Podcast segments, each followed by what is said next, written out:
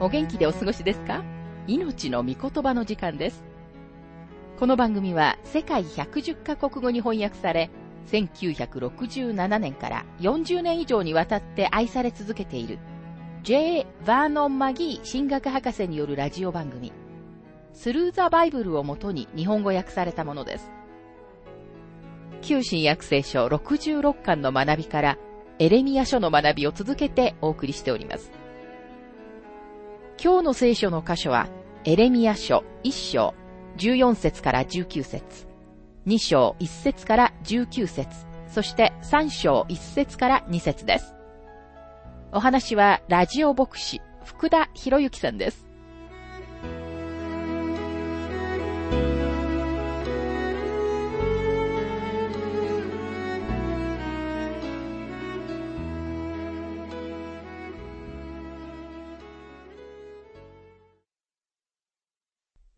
エレミア書一章の学びをしていますが、一章の十四節から十五節すると主は私に仰せられた。災いが北からこの地の全住民の上に降りかかる。今私は北のすべての王国の民に呼びかけているからだ。主の見告げ。彼らは来て、エルサレムの門の入り口と、周囲のすべての城壁と、ユダのすべての町に向かって、それぞれの王座を設ける。一世紀前に神様はエルサレムを助け出してくださいました。そして今、すべての偽預言者たちは、神様は今度もまた、そのようにしてくださると言いながら走り回っていました。過去の神様の預言者たち、イザヤの同時代のホセア、ヨエル、アモス、ミカ、そしてナホムラは、皆、舞台から消えていきました。ゼパニアとハバククはまだ生きていたと思います。エゼキエルとオバディアもエレミアと同時代でしたが、彼らは補修が実際にバビロンに行くまでは予言しませんでした。ダニエルもまた後になって予言します。ですからこの時、エレミアは一人で立ち、民の上に来たるべき、これらの裁きを伝えなければならなかったのです。19節だから彼らがあなたと戦っても、あなたには勝てない。私があなたと共にいて、主の蜜げ、あなたを救い出すからだ。主は言われます。さあ行きなさい。エレミア。彼らはあなたに抵抗する。あなたのメッセージに耳を傾けることはない。でもあなたはメッセージを伝えるのだ。エレミアは自分は預言者の職務に就く資格はないし、自分にはその価値はないと感じていました。そしてそのことを言い訳にしました。でも神様は、私は私の言葉をあなたの口に授けた。あなたは私の言葉を述べ伝えるのだと言われるのです。神様の御言葉を確かに述べ伝えているのだと確信があるのでなければ、誰も講談に立ってメッセージをすべきではないと思います。もし何か疑いがあるなら、あるいは自分の考えを述べ伝え、リベラルで社会的な福音を伝えなければならないと感じるなら、講談に近づいてはいけません。どれだけの説教術や神学を学んだか、あるいはどれほど洗練された訓練を受けたかにかかわらず、自分が神様の御言葉を述べ伝えているという確信がないのなら、その人は講談に立つべきではないのです。これはとても大切なことです。エレミアは自分がまさに神様の御言葉を述べ伝えるという確信を持つことができました。さて、エレミア書2章の学びに入りますが、最初の章では印象的なエレミアの飯と任命を見ました。神様は彼を若い時に召されました。おそらく20歳前後だったと思われます。神様がエレミアを召された時、ヨシアオもまだ21歳か22歳だったことが分かっています。ですからここには二人の若者、若い王と若い預言者がいるのです。エレミアはそのような飯に対して自分には資格がなく、その価値がないと感じていることをはっきり言いました。彼は自分が預言者の職務の基準にかなうものではないと感じていました。そこで彼は神様にそういう言い訳をしたのです。ところが神様は、ご自分がエレミアの口に言葉を授けられるのだと言われました。エレミアは神様の言葉を語るのです。自分の言葉ではありません。2章から6章はエレミアのミニストリーの最初の5年間の間に与えられたものです。そして彼はヨシアの治世の13年目に予言し始めましたから、この5年間は宮で立法の書が見つかる前ということになります。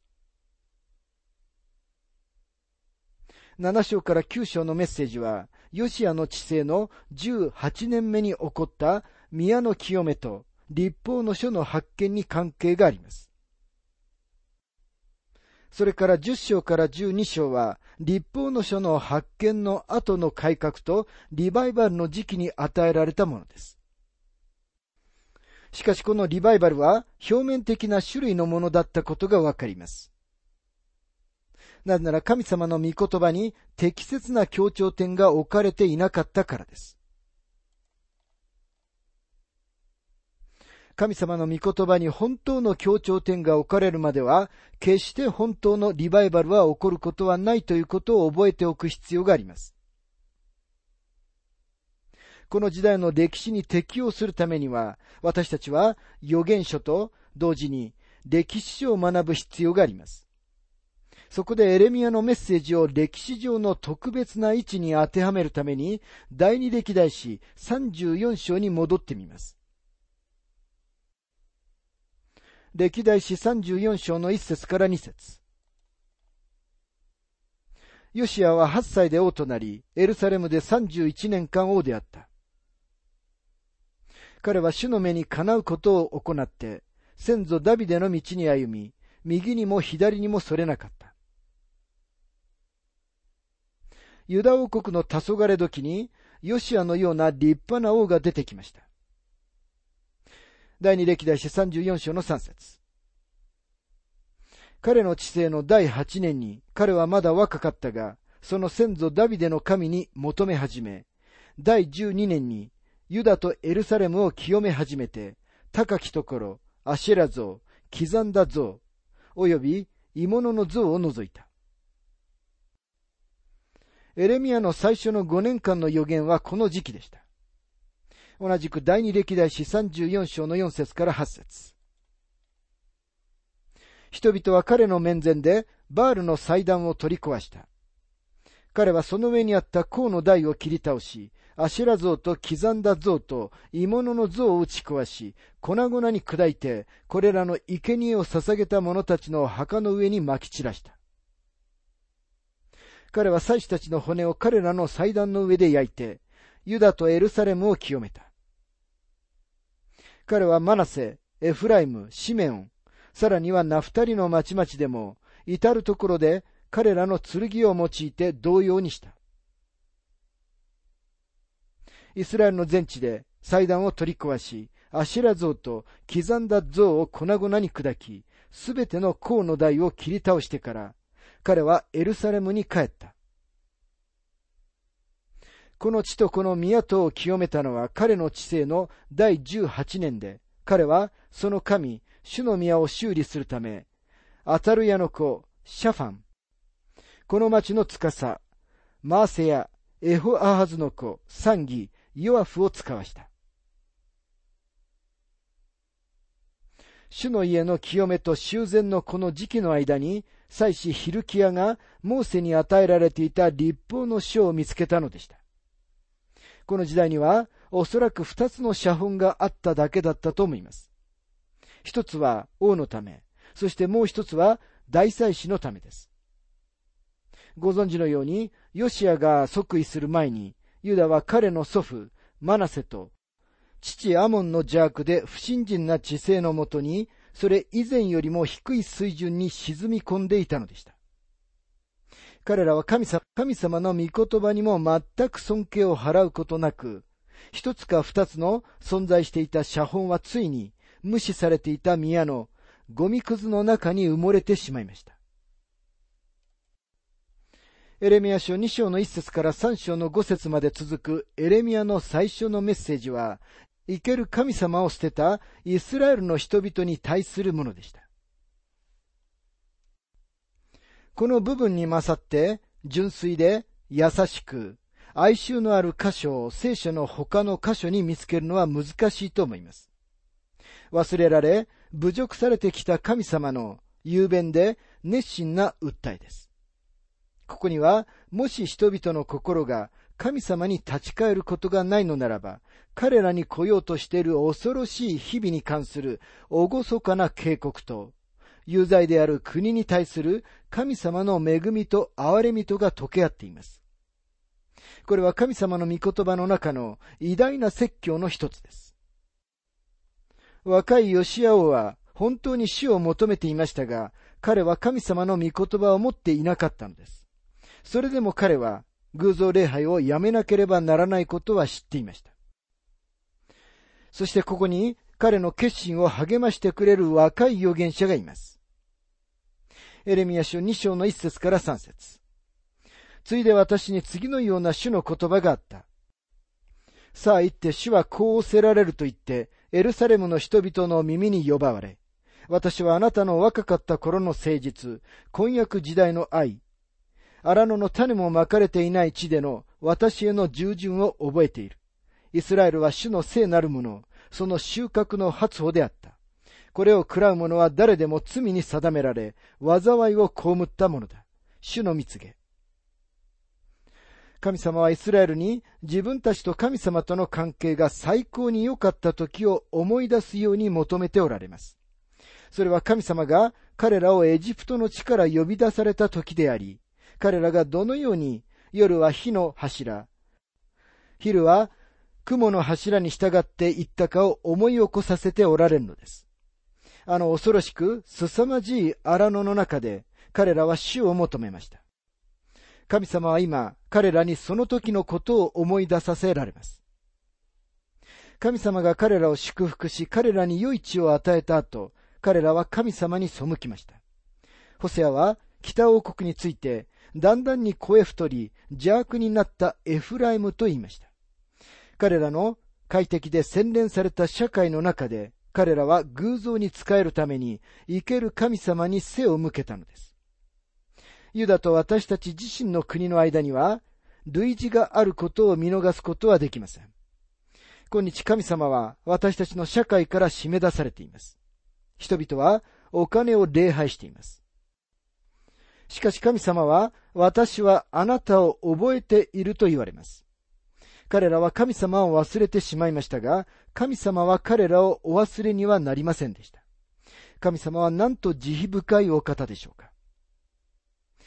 神様は訴えます。イスラエルは主の聖なるものだった。あの時に、あなたがどのようだったか覚えていないのか。あなたは私のものだった。あなたは私に従い、私に導かれたのだ。エレミア書2章の4節ヤコブの家とイスラエルの家のすべての輩よ、主の言葉を聞け。十部族はアッシリアに征服されましたが、彼らはまだ周囲にいました。そして彼らはアッシリアの補修になってはいましたが、神様のメッセージはその時代に彼らに与えられたものでした。五節主はこうおせられる。あなた方の先祖は私にどんな不正を見つけて、私から遠く離れ、虚しいものに従っていって、虚しいものとなったのか。神様は言われます。あなた方が私に背くとは、私が何の間違いをしたというのか。六節彼らは尋ねもしなかった。主はどこにおられるのか。私たちをエジプトの国から登らせた方。私たちに荒野の荒れた穴だらけの地、砂漠の死の影の地、人も通らず、誰も住まない地を行かせた方はと。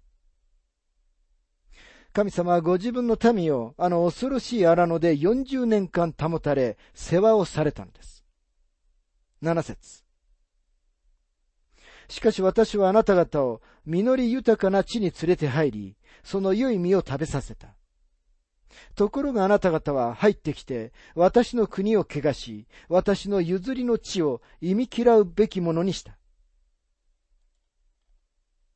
今日、環境についてとても多くのことを耳にしますし、事実私たちはこの地をきれいにする必要があります。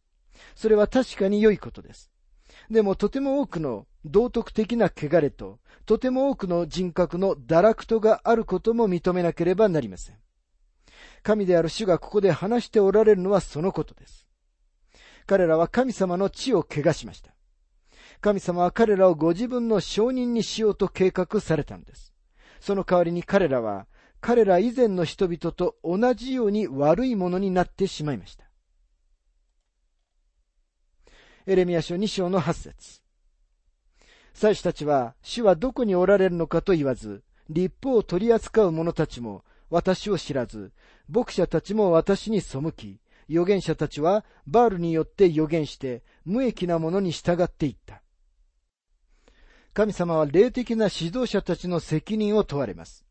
最初に霊的に堕落することなしに堕落する国は一つもありません。最初に霊的な廃墟があり、そして道徳の堕落、それから最終的に政治的な無秩序があるのです。すべての国は偉大な国から落ちぶれていくときに必ずそのような道をたどります。祭司たちは、主はどこにおられるのかと言わずと書かれていますが、今日、聖書教師、説教者、神様のための証人、そして一般信徒の中にさえも、神様の御言葉を知らない人たちが多すぎます。残念なことですが、本当のことなのです。神様の御言葉を知らないということは、結果的に彼らが神様ご自身を知らないということです。神様を知るためには、神様の御言葉を知ることが不可欠なのです。9節そのため私はなお、あなた方と争う。主の蜜げ、またあなた方の子孫と争う。神様は私はあなたを諦めてしまってはいない。まだこれからもあなたに嘆願すると言われます。13節私の民は二つの悪を行った。湧き水の泉である私を捨てて、多くの水ためを、水を貯めることのできない壊れた水ためを自分たちのために掘ったのだ。イスラエルは二つの悪を行いました。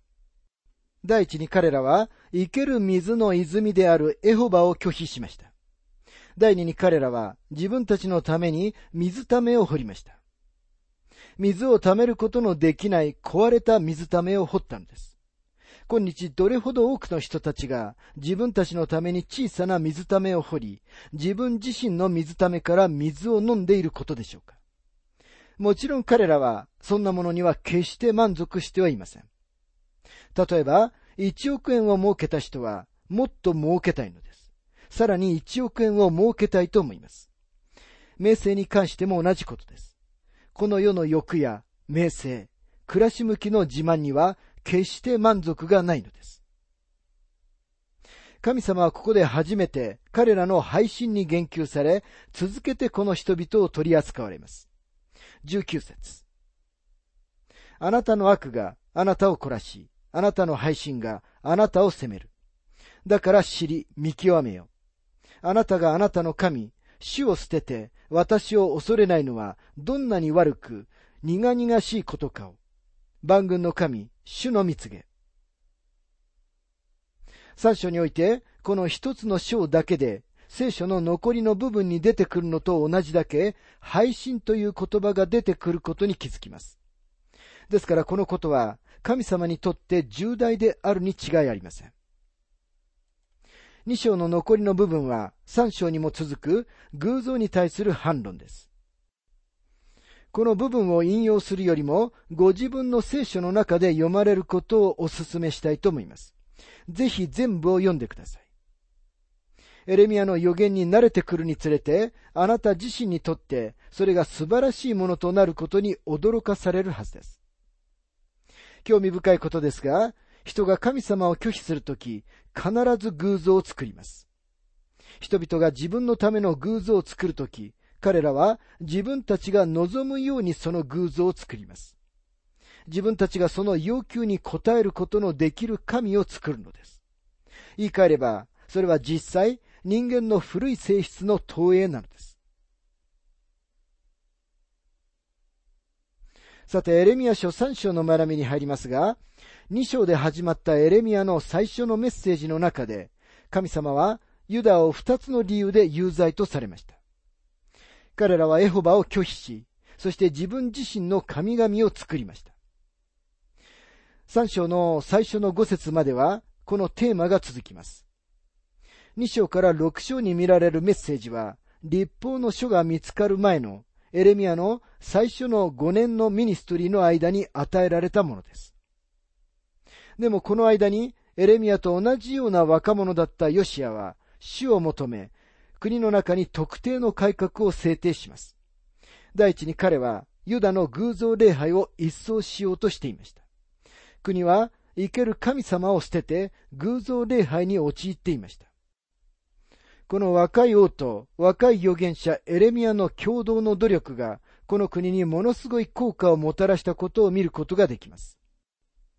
繰り返しますが、ユダは偶像礼拝に陥っていました。なぜなら、偶像礼拝は楽で人気のある道であったからですが、この道は彼らの道徳的な基準を非常に低いレベルに下げました。三章の一節。もし人が自分の妻を去らせ、彼女が彼の元を去って他の男のものになれば、この人は再び先の妻の元に戻れるだろうか。この国も大いに汚れていないだろうか。あなたは多くの愛人と淫行を行って、しかも私のところに帰ると言っている。主の蜜げ。ひどい不道徳がこの地に行われていました。偶像礼拝は淫行を重ねる売春婦と同じなのです。それでも神様はユダにご自分のもとに帰るようにと求められます。二節目を上げて裸の丘を見よ。どこにあなたが共寝をしなかったところがあろう。アラノのアラビア人がするように、道端で相手を待って座り込み、あなたの陰行と悪行によってこの地を汚した。偶像礼拝とはただ単に小さな偶像を作ってそれを拝むことだけではありません。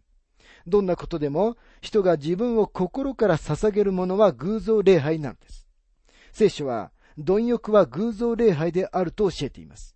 なぜなら人が何かを欲しがるとき、彼は自分の時間もエネルギーもそのことに注ぐからです。そのことに献身してしまうのです。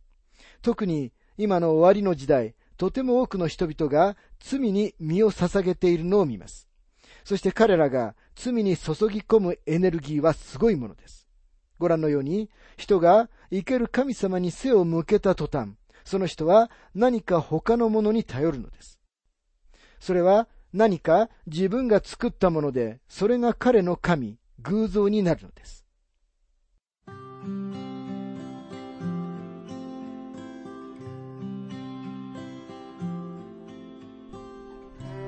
命の御言葉お楽しみいただけましたでしょうか？今回は、ヨシアの改革というテーマで、エレミア書1章14節から19節2章、そして3章1節から2節をお届けしました。お話はラジオ牧師福田博之さんでした。なお、番組では、あなたからのご意見、ご感想、また聖書に関するご質問をお待ちしております。お便りの宛先は、郵便番号592-8345大阪府堺市浜寺昭和町4-462浜寺聖書協会命の御言葉の係メールアドレスは全部小文字で ttb.hbc.gmail.com です。どうぞお気軽にお便りをお寄せください。それでは次回までごきげんよう。